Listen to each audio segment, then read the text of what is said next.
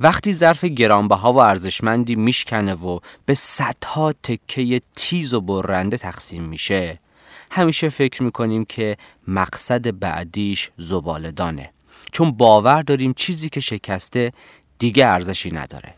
اما توی ژاپن هنری هست به اسم کینتسوگی. که قطعات یک ظرف شکسته رو با ترکیباتی از طلا به هم وصل می‌کنن و ازش یک شیء ارزشمندتر می‌سازن اونا معتقدن چیزی که خرد شده قابلیت اینو داره که تبدیل به چیزی جدید و البته ارزشمندتر بشه. ما هممون در درونمون یک جام بلورین داریم که سنگ حادثه می‌تونه اونو به هزاران نگین ریز و درشت تبدیل بکنه. هزاران تکه از هم پاشیده و متلاشی. اما این تکه ها می‌تونن حکم آجر رو داشته باشن. می‌تونن فرصتی برای ساختن باشن. می‌تونن دعوتی باشن برای بالیدن. آدم های زیادی رو پیرامونمون دیدیم که ناملایمات زندگی اونها رو در هم شکنده. اما تکه هاشون رو از روی زمین جمع کردن و از خودشون آدم جدیدی ساختن.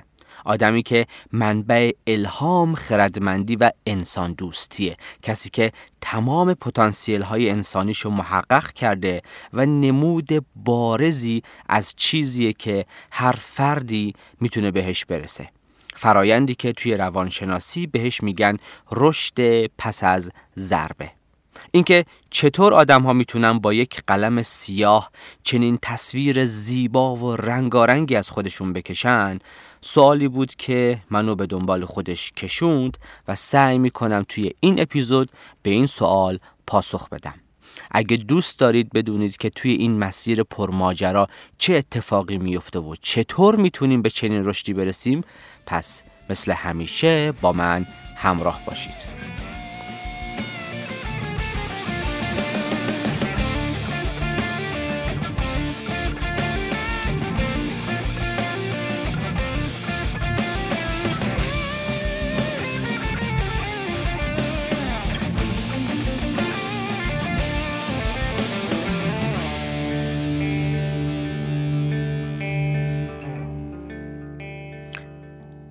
سلام من احسان متینفر هستم روانشناس بالینی و این اپیزود نهم از پادکست جورچینه.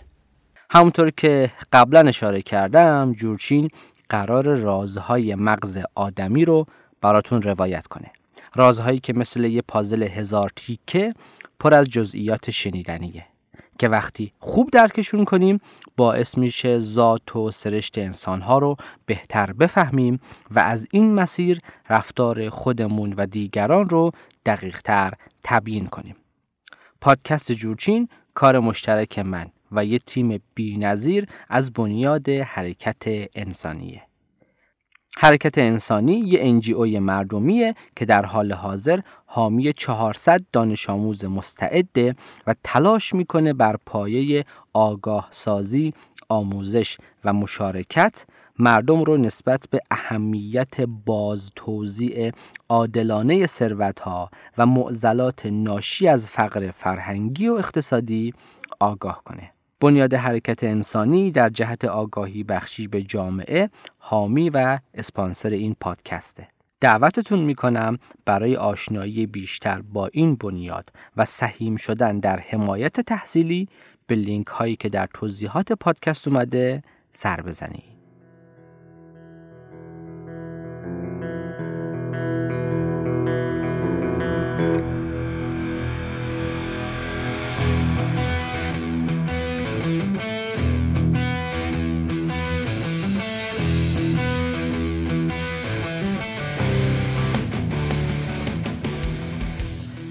اما پیش از اینکه موضوع این اپیزود رو شروع کنم می‌خوام برای اولین بار توی جورچین یک پادکست بهتون معرفی کنم.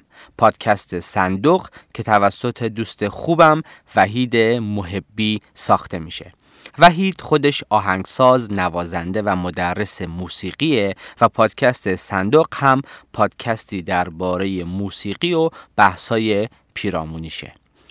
توی قسمت های ابتدایی این پادکست وحید اول شنونده رو با تکنیک ها و مفاهیمی آشنا می‌کنه که بتونه بهتر و بیشتر از موسیقی لذت ببره.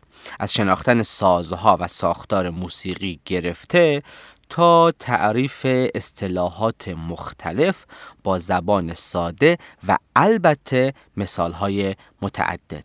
در ادامه علاوه بر معرفی موزیسین های مختلف به بخش هایی از تاریخ موسیقی می‌پردازه که از دید بسیاری پنهان موندن اگه می‌خواید تبدیل بشید به یک شنونده حرفه‌ای موسیقی صندوق بهتون کمک بزرگی می‌کنه. من خودم اپیزود باشگاه 27 ساله هاشو خیلی دوست داشتم. چون مایه های روانشناختی پررنگی داشت و واقعا منو جذب کرد. اینو هم بهتون بگم که آهنگ هایی که از اول اپیزود تا اینجا شنیدین و آهنگی که در ادامه میشنوید ساخته خود وحیده که واقعا بینظیر و جذابن. لینک پادکست صندوق رو براتون توی توضیحات اپیزود می‌ذاریم.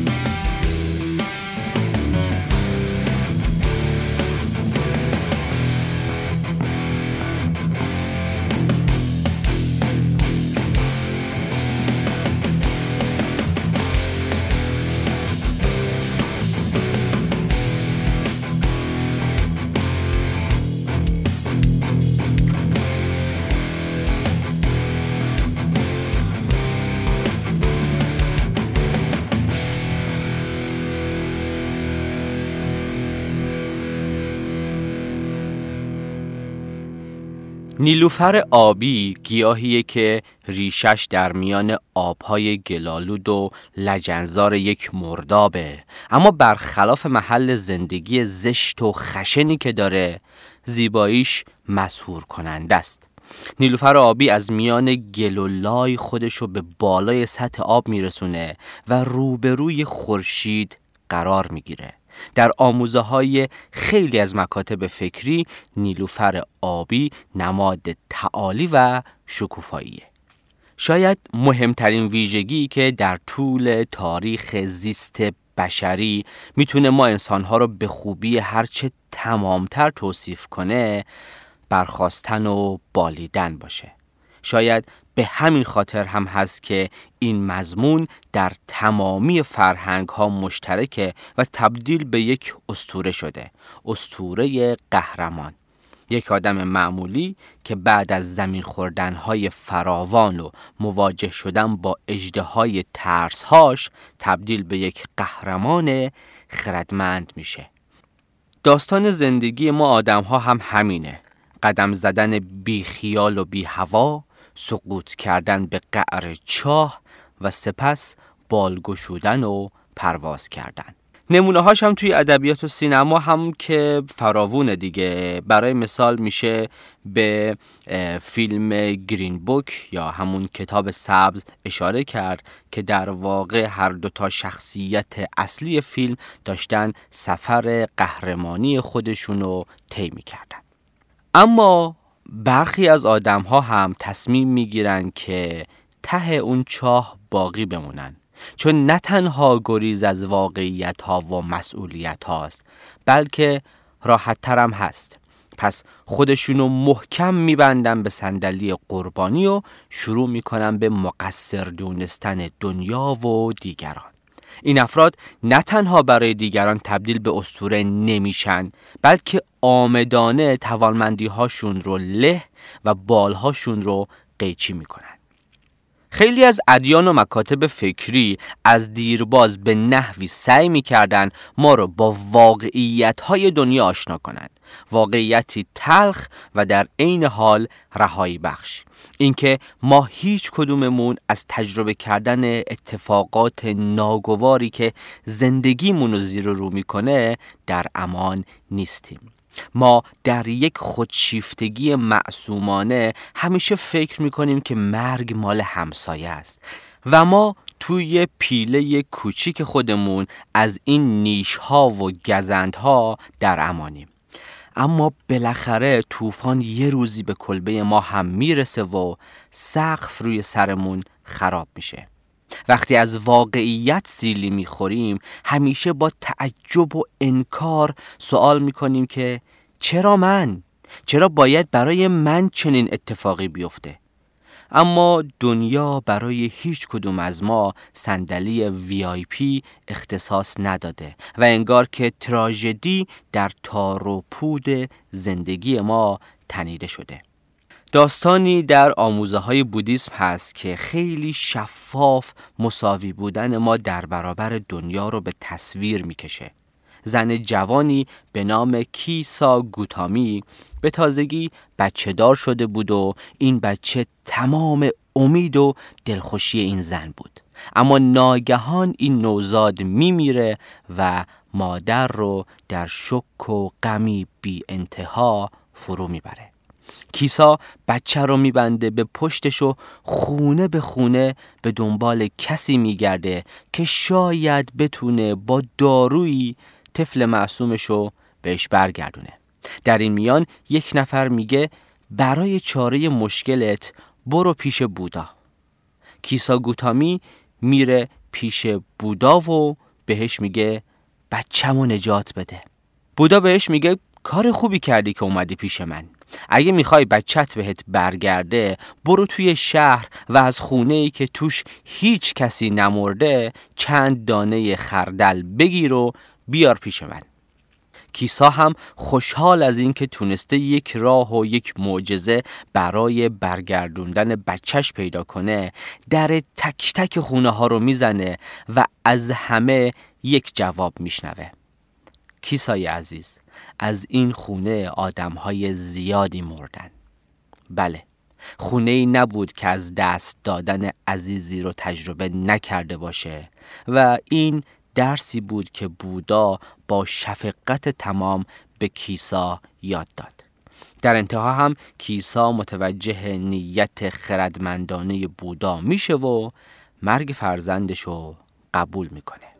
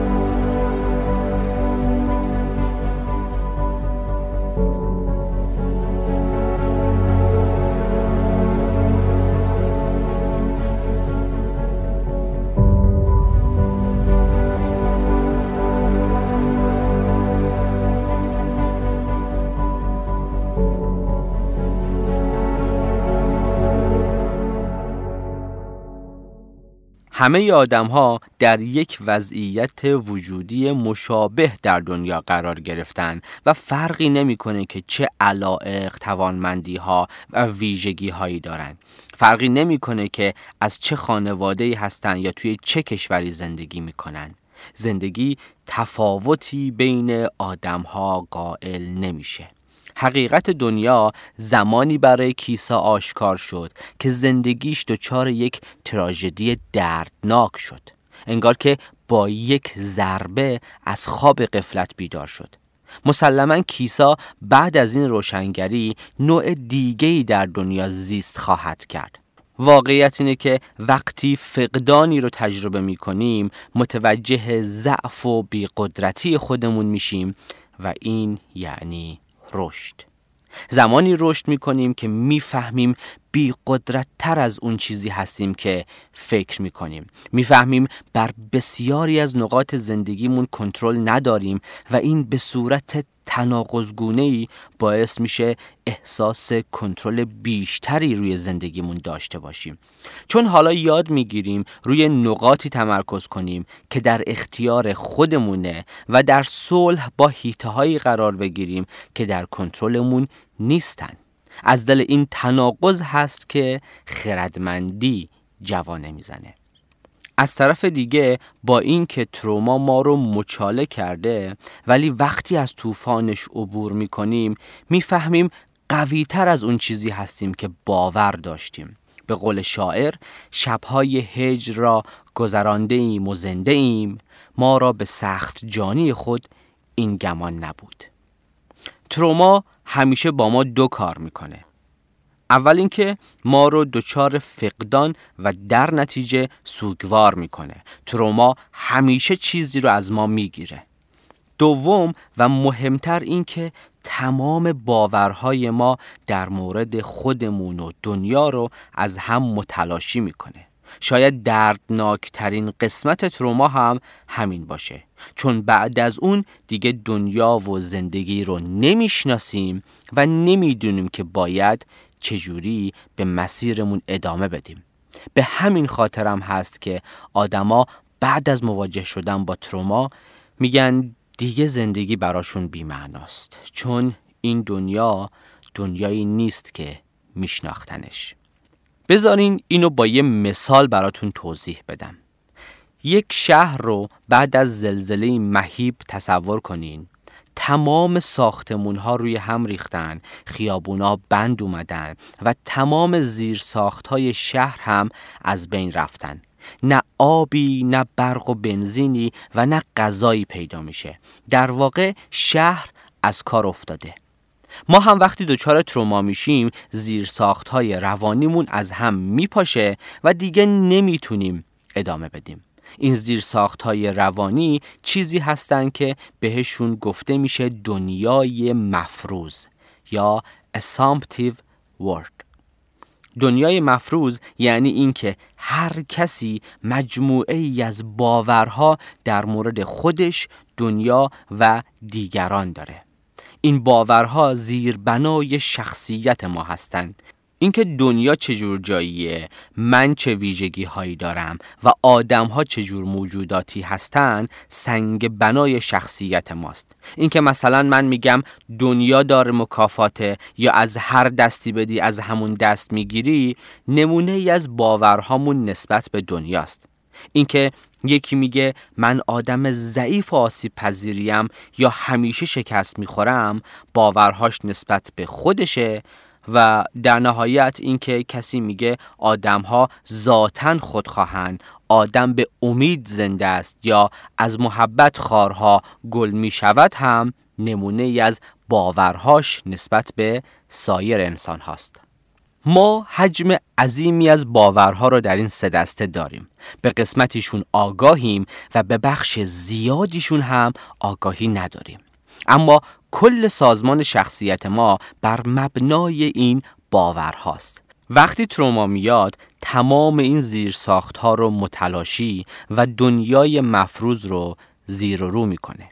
در واقع تروما زیر ساخت هایی رو از بین می‌بره که با واقعیت منطبق نیستن. هرچه تعداد باورهایی که با واقعیت منطبق نیستن بیشتر باشه تروما خرابی بیشتری به بار میاره درست مثل ساختمونی که پیریزیش ضعیف باشه با یه لرزه کوچیک روی هم میریزه. بهتر اینجوری بگیم. تروما به این خاطر تروماست که دنیای باورهامون رو به چالش می‌کشه. هرچی این باورها کمتر با واقعیت منطبق باشن تخریب تروما بیشتر میشه. دوباره میگم به همین خاطره که آدم ها بعد از تروما نه خودشون رو می‌شناسن نه دنیا رو و نمی‌دونن که در ادامه باید چه کار کنن. در نهایت آشفتگی، گیجی و استراب به سر می‌برن توی مثال کیساگوتامی این مادر باورش این بوده که اولا همیشه بچه ها بعد از والدین میمیرن و ثانیا هم یک نوزاد نماد زندگیه و اصلا مرگ سراغش نمیاد. در نتیجه اون رخداد غمانگیز دنیای کیسا رو زیر رو کرد. همونطور که بعد از یک زلزله سختترین کار دنیا ساختن مجدد شهره بعد از تروما هم ساختن مجدد دنیای مفروض بسیار طاقت فرساست آدما نمی‌دونن دیگه باید چی رو باور و به کی اعتماد کنن. انگار که پاشون روی زمین سفت نیست مثل باد بادکی که نخش پاره و توی باد رها شده هیچ لنگرگاه و مقصدی ندارن. پس من اگر دچار تروما شدم باید برای خودم یک لنگرگاه بسازم. یعنی باید دوباره خودم دنیا و آدمها رو تعریف کنم. این ساختن عین جون کندنه. چون گام برداشتن در تاریکیه. چون از این به بعد آدم ها باید چیزی رو باور کنن که تا پیش از این تمام سعیشون رو می‌کردن انکارش کنن. به همین خاطره که رشد کردن و درد کشیدن همیشه همراه هم هستن. انگار که بدون درد کشیدن نمیشه قد کشید و بزرگ شد. اما در کنار تمام اینها همیشه شروع از صفر به ما فرصت خلاقیت و ساختن چیزهای جدید رو هم میده. وقتی هزاران تکه آجر داری این امکان رو داری تا هر نوع خونه ای که می‌خوای بسازی. یعنی دنیایی از فرصتهای جدید برات باز میشه. برای ساختن مجدد نیاز دارم به خودم اجازه بدم و جرأت به خرج بدم تا یک بار دیگه به دنیا اطمینان کنم و این بار رابطه واقع بینانه تری باش برقرار کنم.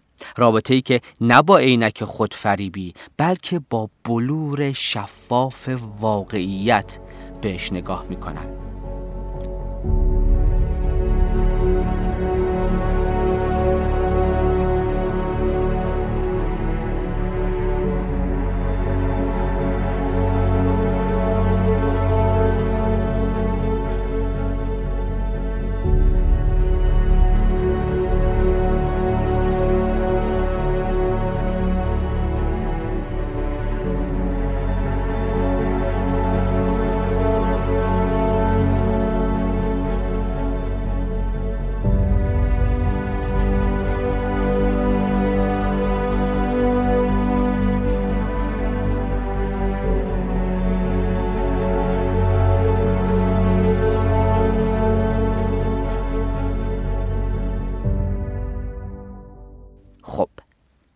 بریم سراغ ساختن مجدد شهر. اول باید بفهمیم اشکال کار کجا بوده. چی شد که شهر فرو ریخت؟ کدوم ساختمونا ضعیف بودن؟ مهندسی چه قسمت های مشکل داشت؟ همین سوالات رو هم باید در مورد بنیادهای روانی خودم بپرسم. کدوم باورهام هیچ تطابقی با ذات و واقعیت دنیا نداشت؟ کجاها با دروغ و خودفریبی نخواستم واقعیت زندگی رو ببینم؟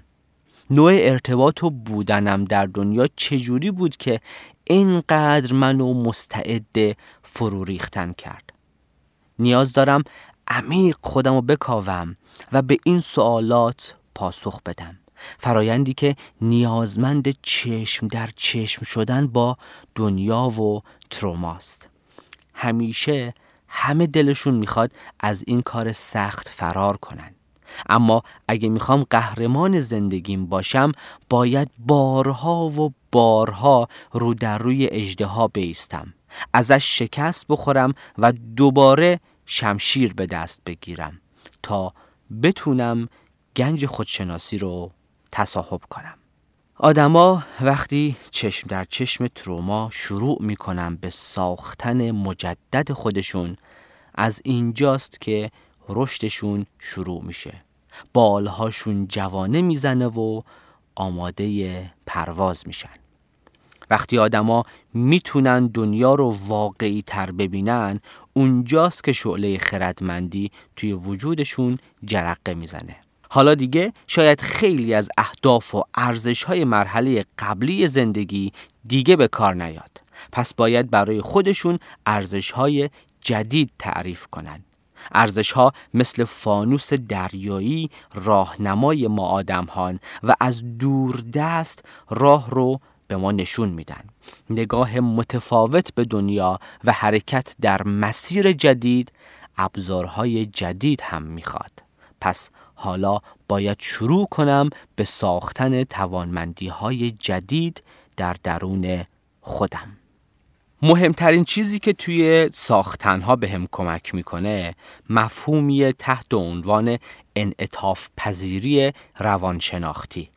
به زبان ساده انطاف پذیری روانشناختی یعنی اینکه من بتونم در طول زندگیم و در مواجهه با چالش ها روی اهداف و ارزش هام متمرکز باقی بمونم.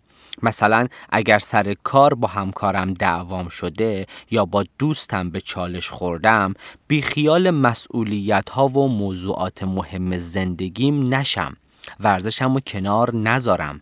پایان نامم به امون خدا رها نکنم و به طور کلی زندگیمو به حالت تعطیل در نیارم. خیلی از آدم ها رو دیدیم که وقتی حالشون خوب نیست آشفته غمگین یا مضطرب هستن کلا دست از کار و زندگی می‌کشن. انگار یه چیزی توی سرشون بهشون میگه چون حالت خوب نیست اجازه داری تا موقعی که رو به راه نشدی از زندگی کردن دست بکشی. این اجازه ها بیشتر از اینکه کمک کننده باشن زندگی ما رو فلج می‌کنن و بیشتر توی گرداب حال بد گیر می‌کنیم. اتفاقا باید یاد بگیریم که در عین اینکه ناراحتی و آشفتگی داریم بریم سراغ انجام دادن مسئولیت هامون بریم دنبال اینکه در جهت ارزش ها و اهدافمون گام برداریم. استراب داشتن دلیل خوبی برای مطالعه نکردن نیست. غمگین و بیحوصله بودن دلیل خوبی برای ورزش نکردن و تغذیه ناسالم نیست. پس من می‌تونم ناراحت باشم اما در جهت موضوعات ارزشمند زندگیم حرکت کنم و این یعنی انطاف پذیری روانشناختی. این مفهوم رو برای اولین بار پروفسور استیون هیس بنیانگذار درمان پذیرش و تعهد مطرح کرد و گفت مهمترین شاخصه سلامت روانی داشتن انعطاف پذیری روانیه. حقا که راست گفته. پژوهش های پروفسور بسل وندرکوک که توی اپیزود شکاف واقعیت باهاش آشنا شدیم هم نشون داده وقتی افراد بعد از تجربه تروما شروع می‌کنن به فعالیت مخصوصا فعالیت هایی که همراه با کار بدنیه خیلی زودتر می‌تونن از وضعیت بحرانی خارج بشن و در جهت بهبود گام بردارن. پس این اهمیت انطاف پذیری روانی رو برجسته تر می‌کنه. در ادامه اگه من بتونم در کنار خودم یک آدم امن داشته باشم کسی که بدون هیچ قضاوتی منو میشنوه و من می‌تونم از عمیقترین و دردناکترین احساساتم نسبت به ترومایی که تجربه کردم باهاش بدون سانسور حرف بزنم این بسیار به من کمک می‌کنه که چشم در چشم ترومام به مسیر ساختنم ادامه بدم. به خودم حق بدم که حالم بد باشه زمانهایی رو در روز اختصاص بدم برای سوگواری برای قصه خوردن و غمگین شدن و در کنارش در جهت اهداف و ارزش هم, هم حرکت کنم. در واقع زندگیم بشه رفت و برگشتی اختیاری بین نگاه کردن به ترومایی که در گذشته رخ داده زیستن در لحظه و گام برداشتن در جهت اهداف و ارزشهای آینده.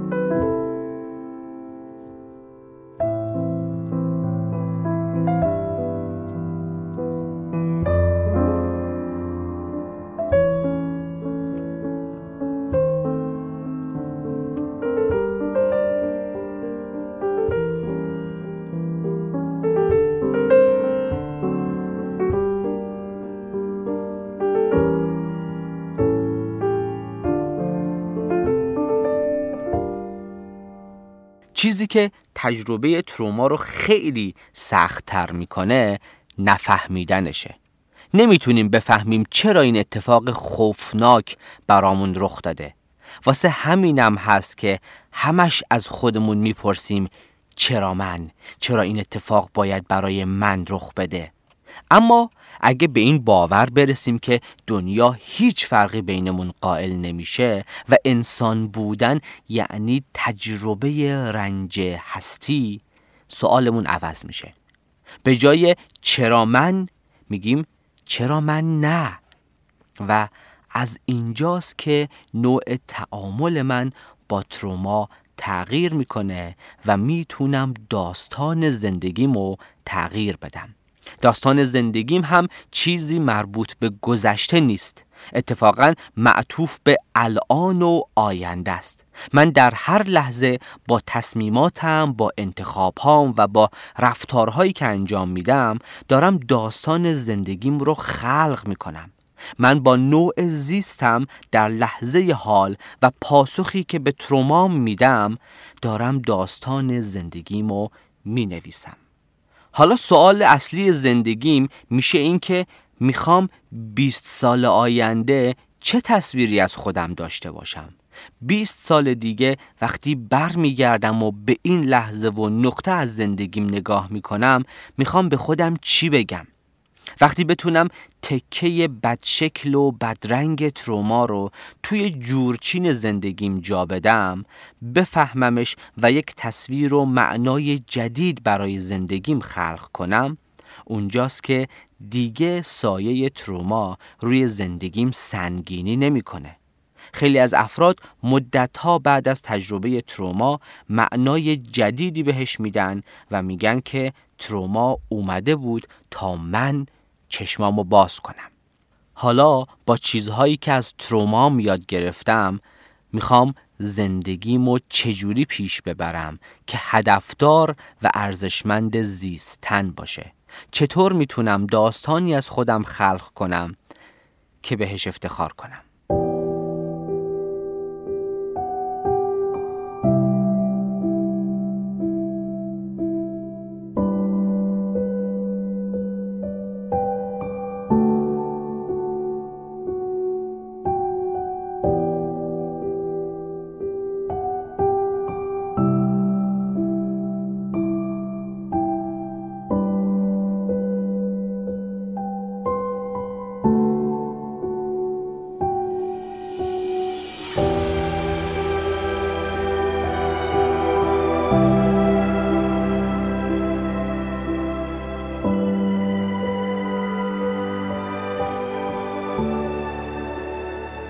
باید اینو بدونیم. تمام این چیزهایی که گفتم همزمان با هم و کاملا در هم تنیده پیش میرن. هیچ کدوم مقدمه و پیش نیاز دیگری نیست بلکه دست در دست هم پیش میرن. از اون مهمتر این که بدونم این رشد یک شبه رقم نمی‌خوره بلکه نیازمند زمان درون نگری و خودکاوی های بسیاره. حالا ما تمام این کارها رو انجام دادیم بعدش چی میشه؟ اینکه میگی رشد و خردمندی منظور دقیقا چیه؟ این رشد شامل چه چیزهایی میشه؟ پروفسور تدسکی و پروفسور کلهون برای اولین بار توی دهه 1990 شروع کردن به پژوهش در مورد پدیده رشد پس از تروما یا همون پست traumatic growth اونها معتقدن وقتی میگیم رشد منظورمون تغییرات روانشناختی مثبتیه که میشه اثراتش رو در هیجانات، باورها و رفتارهای افراد شناسایی کرد. اونها توی مطالعاتشون دیدن آدمهایی که معتقدن تروما باعث رشدشون شده در پنج هیته این رشد رو گزارش می‌کنن یعنی در پنج زمینه روانی احساس می‌کنن که فرد بهتر و خردمندتری شدن این هیته ها عبارتند از یک قدرت شخصی دو بهبود ارتباط با دیگران سه شناسایی موقعیت ها و فرصت های جدید چهار دانستن قدر زندگی و پنج رشد معنوی و وجودی. بریم ببینیم تک تک این هیته ها شامل چه مواردی میشن و دقیق تر بررسیشون کنیم. هیته اول رشد یعنی قدرت شخصی. افراد گزارش می‌کنن تروما باعث شده بفهمن که قوی تر از اون چیزی هستن که تصور می‌کردن. بعد از گذشتن از تروما این افراد احساس می‌کنن که در مواجهه با موقعیت های فشارزای زندگی بهتر می‌تونن باهاش مقابله کنن و انگار این مسائل دیگه براشون چالش بزرگی محسوب نمیشه. انگار با خودشون میگن اگه از پس اون یکی بر اومدم از پس هر چیزی برمیام چون که صد آید نوت هم پیش ماست. همچنین این باور توشون ایجاد میشه که بیشتر می‌تونن به خودشون تکیه کنن. توانمندی هایی توی خودشون می‌بینن که قبلا اصلا از وجودشون آگاه نبودن. چشمه های جوشانی داشتن که هیچگاه کشفشون نکرده بودن. حالا دیگه راحت تر می‌تونن آشفتگی هاشون رو مدیریت کنن. بهتر می‌تونن مسائل رو حل کنن و تغییرات اساسی تری توی زندگیشون اعمال کنن. همونطور که نیاز مادر اختراعه تروما هم می‌تونه مادر توانمندی های شخصی باشه. اینکه حالا واقعا این توانمندی ها بعد از تروما ایجاد شدن یا قبل از تروما وجود داشتن و تازه کشف شدن اصلا مهم نیست. به قول دیوید هیوم فیلسوف انگلیسی چیزی را که نمی بینم برای من وجود ندارد. اما شاید مهمترین قدرتی که بعد از تروما افراد به دست میارن قدرت پذیرشه. پذیرفتن آنچه که نمی‌تونن تغییر بدن تلاش در جهت تغییر چیزهایی که در کنترل خودشونه و تمایز بین این دو. پذیرش هیچ وقت به معنای تسلیم شدن نیست. پذیرش همیشه یک عمل فعالانه و خردمندانه است. همیشه توی اتاق درمان به مراجعانم میگم پذیرش یعنی اینکه در هر لحظه حریف تو درست انتخاب کنی. چیزی رو که نمی‌تونی تغییر بدی حریف تو نیست. مشت زدن به یک کوه اونو جابجا نمی‌کنه. فقط دردت رو بیشتر می‌کنه. از نگاه پذیرش پدیده ها نه خوبن و نه بد فقط هستن. نوع تعامل ما باهاشون و برچسبی که بهشون می‌زنیم مشخص می‌کنه قرار چه مسیری رو باهاشون طی کنیم. وقتی زلزله اتفاق افتاده پذیرفتنش به معنای تسلیم شدن نیست. اتفاقا به این معناست که من نه زلزله رو ایجاد کردم و نه می‌تونستم جلوشو بگیرم. اما پذیرفتنش به من کمک می‌کنه که بعد از زلزله تلاش کنم خونم و دوباره بسازم. در واقع حریف درست رو انتخاب کردم و این یکی از توانمندی هاییه که افراد می‌تونن بعد از تروما به دست بیارن.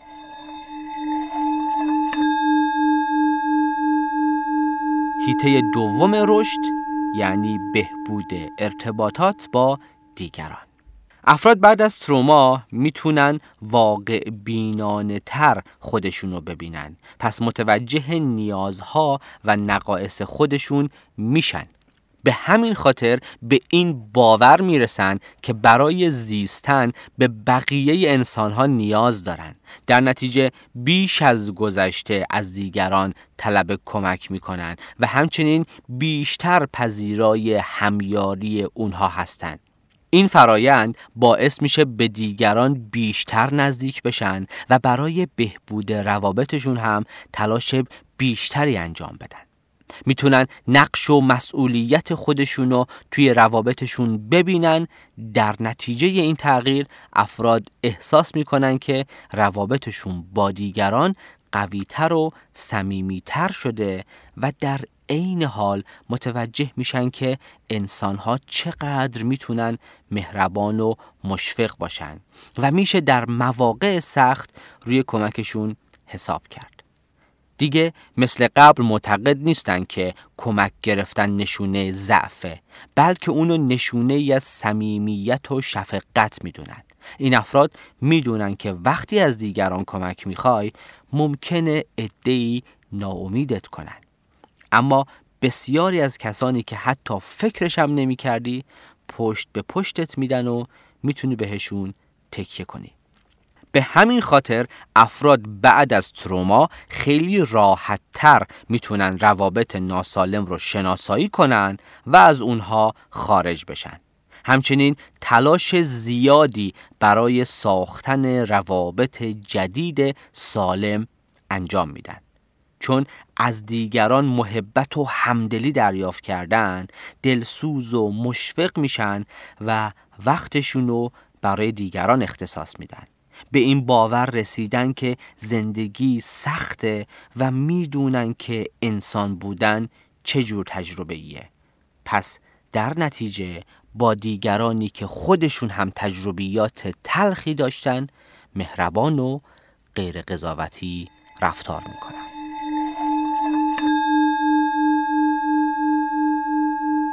هیته سوم رشد یعنی دانستن قدر زندگی. شاید مهمترین درسی که تروما و فقدان به ما میده اینه که هنوز زندگی چیزهای زیادی در دل خودش داره که به ما عطا کنه. افراد بعد از تروما حس قدردانی بیشتری نسبت به آنچه که هنوز دارن پیدا می‌کنن. فقدان و تروما انسانها رو با این واقعیت مواجه می‌کنه که زندگی چقدر ارزشمنده. در نتیجه اولویت هاشون توی زندگی یه تغییر اساسی می‌کنه و به درک عمیقتری می‌رسن از اینکه واقعا چه چیزی توی زندگی مهمه.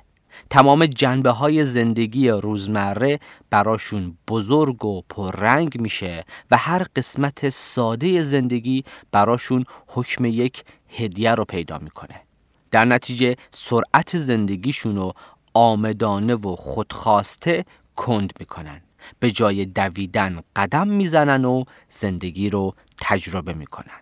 حالا دیگه اولویت زندگیشون نه به دست آوردن بلکه لمس کردن میشه. حالا یک گل رو با تمام وجود بو می‌کشن. غذا رو آهسته تر می‌خورن تا تمام مزه ها و کیفیاتش رو لمس کنند و به احساسات بدنیشون بیشتر دقت می‌کنن. به اینجا که می‌رسن دنیا براشون پر از تجربیات جدید میشه و دوست دارن توی هر لحظه غرق بشن. کنجکاوی میشه بزرگترین ویژگی شخصیتیشون و زندگی هم که براشون پر از کنجهای نکاویده است.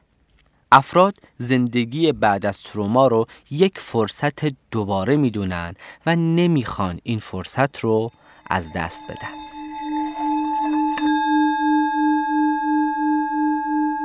هیته چهارم رشد یعنی شناسایی فرصتها و موقعیتهای جدید.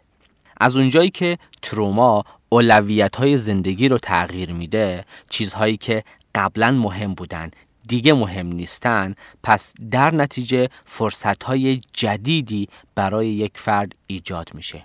حتی فقدان ها هم فرصت های جدید ایجاد می‌کنن.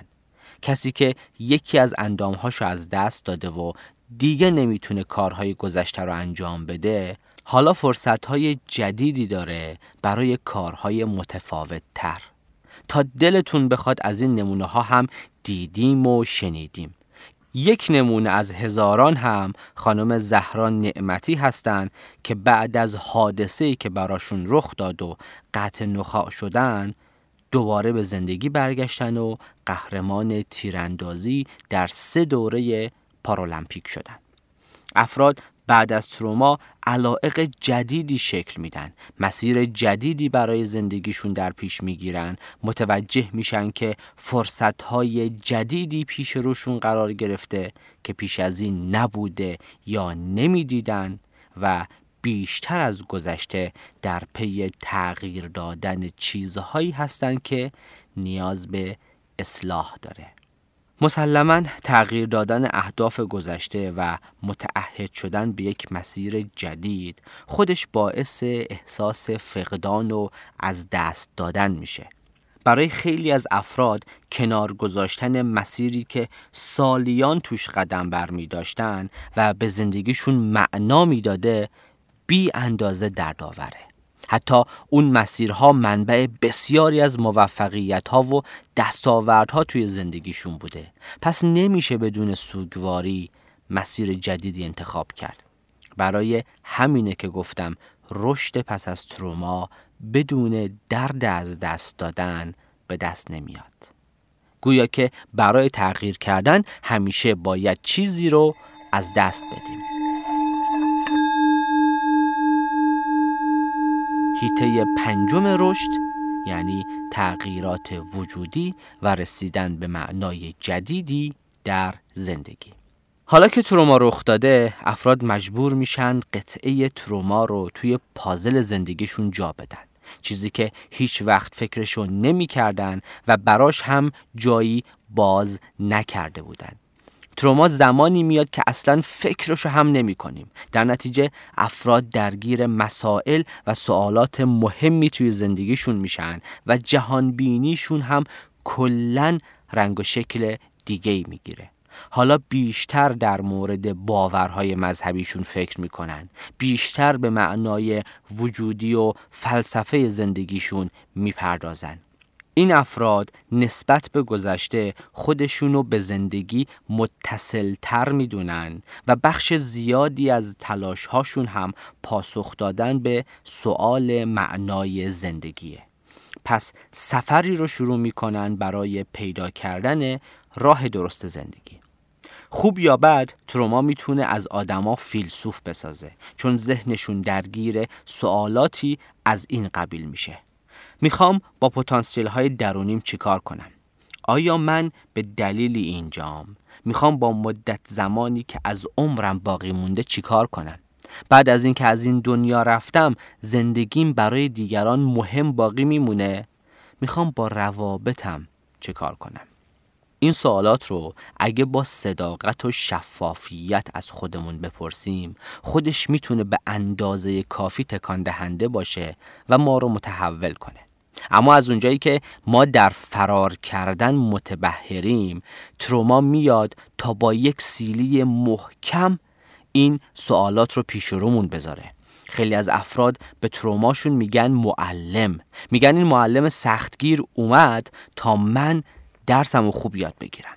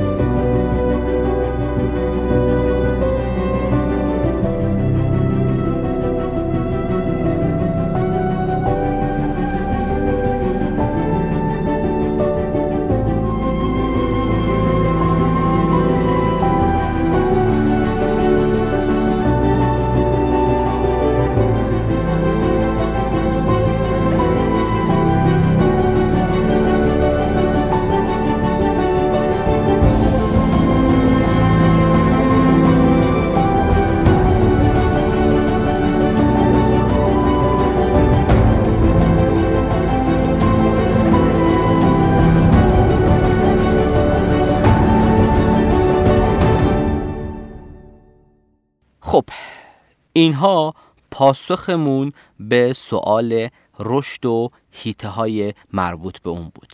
اما سوال دیگه که پیش میاد اینه که چطور آدم ها این تغییرات رو رقم می‌زنن؟ یعنی اصلا چی میشه که آدما دچار این تغییرات بزرگ میشن؟ فهمیدیم که تروما تمام باورهای ما رو زیر رو می‌کنه و به ما نشون میده که ما برای دنیا چندان مهم نیستیم. رسیدن به این باور دردناک ما رو از هر گونه خودپسندی دور می‌کنه. در ادامه وقتی به ضعف و ناتوانی خودمون در برابر دنیا پی می‌بریم متوجه چیزی به اسم مرگ میشیم. پژوهش های زیادی نشون دادن. وقتی ما به مرگ خودمون فکر می‌کنیم دچار تغییرات روانشناختی زیادی میشیم. چه در سطح احساس چه تصمیم گیری و رفتار. اولین پیامد مرگ اندیشی اینه که آدم ها با هم احساس پیوند بیشتری می‌کنن. می‌دونن که هممون اعضای یک پیکریم. بعد این باعث میشه در ادامه زندگی آدم ها به جای لذت طلبی به دنبال رشد خودشون و حرکت در جهت ارزش هاشون باشن. به جای افزایش دادن رقم حساب بانکیشون دنبال رشد دادن تجربیاتشون از زندگی و بالفعل کردن توانمندی هاشون هستند در واقع از تردمیل هدونیا پیاده میشن و در جهت یودایمونیا حرکت می‌کنن. هدونیا و یودایمونیا رو مفصل توی اپیزود شهربازی جهانی توضیح دادم.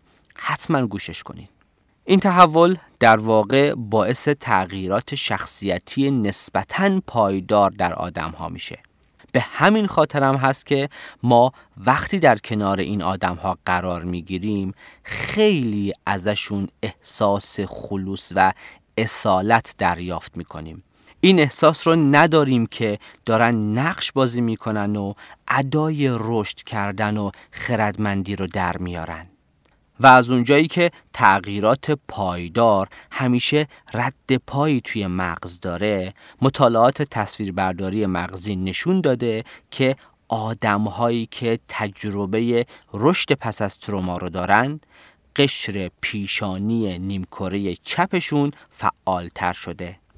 و این یعنی این افراد نسبت به دنیا و اتفاقاتش گشوده تر شدن و بهتر می‌تونن احساساتشون رو مدیریت کنن. در نتیجه از دنیا و آنچه که براشون رقم می‌زنه فرار نمی‌کنن.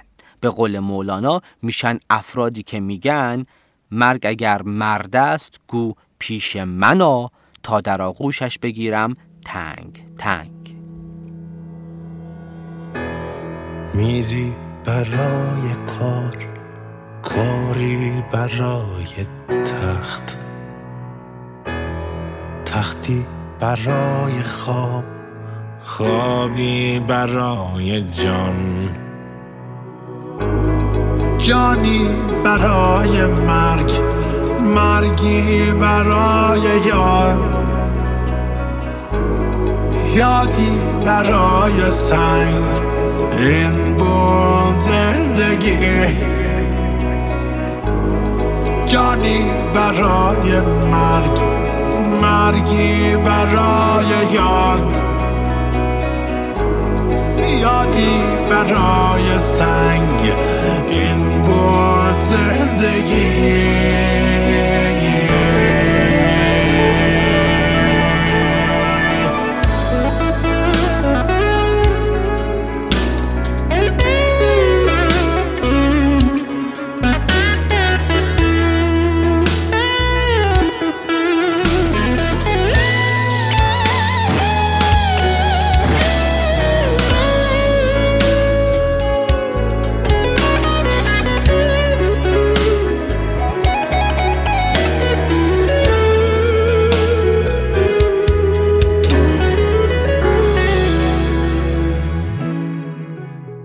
سوال مهم دیگه اینه که آیا برای رشد کردن حتما باید اتفاق دردناک و وحشت انگیزی برامون رخ بده؟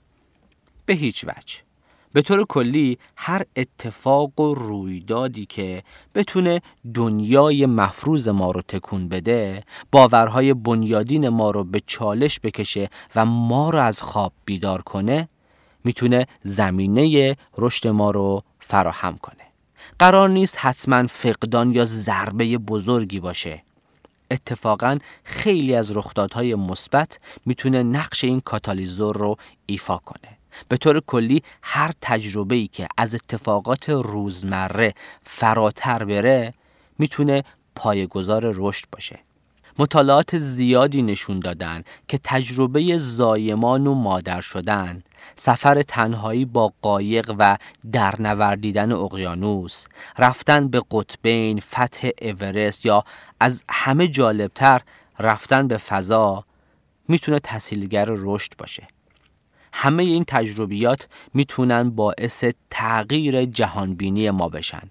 اما از اونجایی که من عاشق نجومم و معتقدم این علم در اولین گام برای ما انسانها تواضع میاره و خودشیفتگی ها رو از میان می‌بره می‌خوام در این مورد کمی بیشتر توضیح بدم پژوهش ها نشون داده که فضانوردها به خاطر تجربه دیدن زمین از فضا نه تنها حس زیبایی شناختی بینظیری رو تجربه کردن بلکه با زمین و بشریت بیشتر احساس نزدیکی و پیوند داشتند.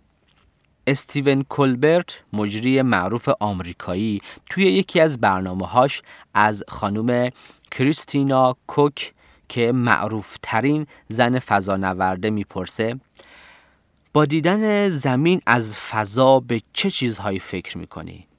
و جواب خانم کوک حقیقتا لرزه به اندامه آدم میندازه ایشون میگه کل حیات روی زمینه و هرچه در پس زمینه کیهانی هست غیر قابل سکونته تک تک آدم هایی که می‌شناسی روی این زمین زندگی می‌کنن. از بالا که نگاه می‌کنی نه مرزی وجود داره نه خطکشی های مذهبی و نه گروه بندی های سیاسی. و این فقط یک مفهوم داره. ما انسان ها بیش از اون چیزی که فکر می‌کنیم شبیه به هم هستیم. گفته های شبیه به اینو میشه در ماجرای نقطه آبی کمرنگ و از زبان استوره اخترشناسی کارل سیگن شنید. نقطه آبی کمرنگ نام عکسیه که در سال 1990 توسط فضاپیمای کاوشگر وویجر وویجر یک و از فاصله 6 میلیارد کیلومتری از زمین گرفته شده. این عکس به درخواست کارل سیگن گرفته شد. ایشون از بزرگترین و اثرگذارترین اخترشناسان جهان بود که در سال 1996 هم از دنیا رفت. ایشون کتابی هم با نام نقطه آبی کمرنگ نوشته و در یک سخنرانی در دانشگاه کرنل در مورد این عکس سخنرانی کرد که بخشیشو براتون می‌خونم.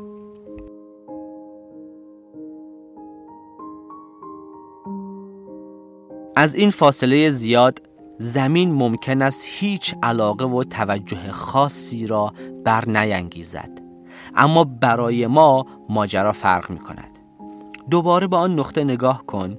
آن نقطه همین جاست آن نقطه خانه ماست. آن نقطه ماییم.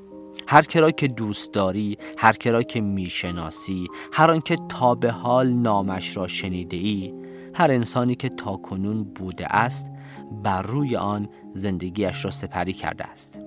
جمع تمامی خوشی ها و رنج هایمان هزاران دین مطمئن ایدئولوژی ها و دکترین های اقتصادی هر شکارچی و کاوشگری هر قهرمان و بزدلی هر خالق و نابود کننده تمدنی هر شاه و رعیتی هر زوج جوان عاشقی هر مادر و پدری هر بچه امیدواری هر مخترع و کاشفی هر معلم اخلاقی هر سیاستمدار فاسدی هر فوق ستاره هر رهبر معظمی هر قدیس و گنهکاری.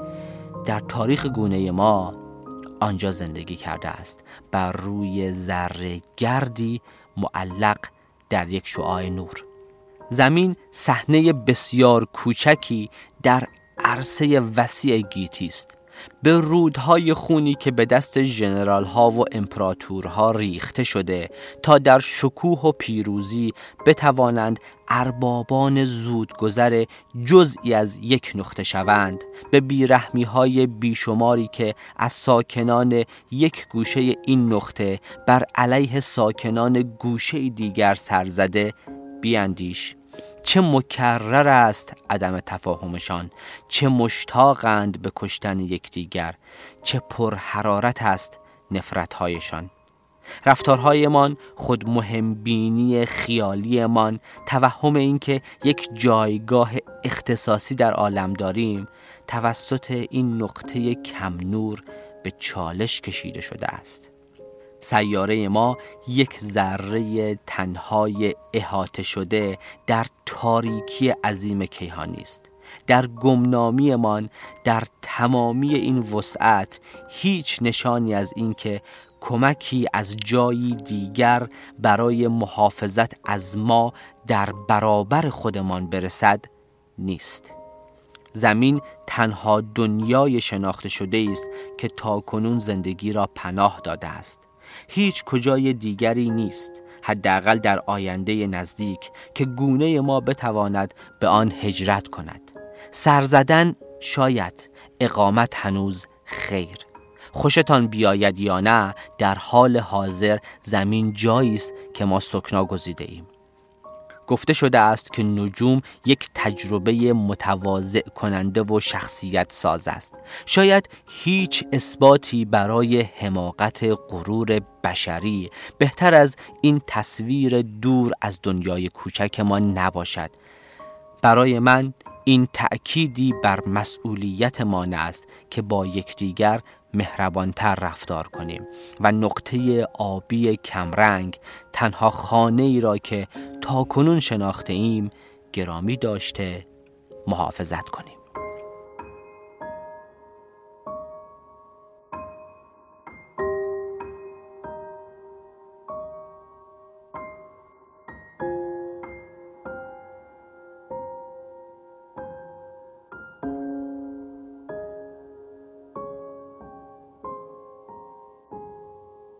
بله این تیکه ای از سخنرانی کارل سیگن بود و ما برای شما تصویر نقطه آبی کمرنگ رو در صفحه اینستاگرام جورچین به اشتراک می‌ذاریم.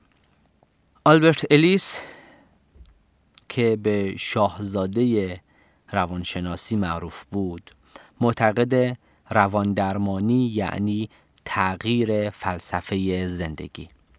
وقتی برای این اپیزود مطالعه می کردم با خودم فکر کردم شاید دنیا یک درمانگر و زیستن در دنیا عین روان درمانی باشه. شاید زندگی یک استاد سختگیر و دلسوزه و ما هم شاگردهایی حواس پرت و بازیگوشیم که همه جوره کلاس ها رو میپیچونیم. تا درس ها رو یاد نگیریم استادمون هم اجازه نمیده بریم مقطع بعدی. پس مدام تجدید میشیم و تکرار می‌کنیم. شاید دنیا هر روز برامون درس تازه‌ای داره و ما باید دروازه های وجودیمون رو به روی پیامش باز کنیم. شاید اینجوری فلسفه زندگی ما تغییر کنه. احسان متین فر هستم و اینجا جورچینه.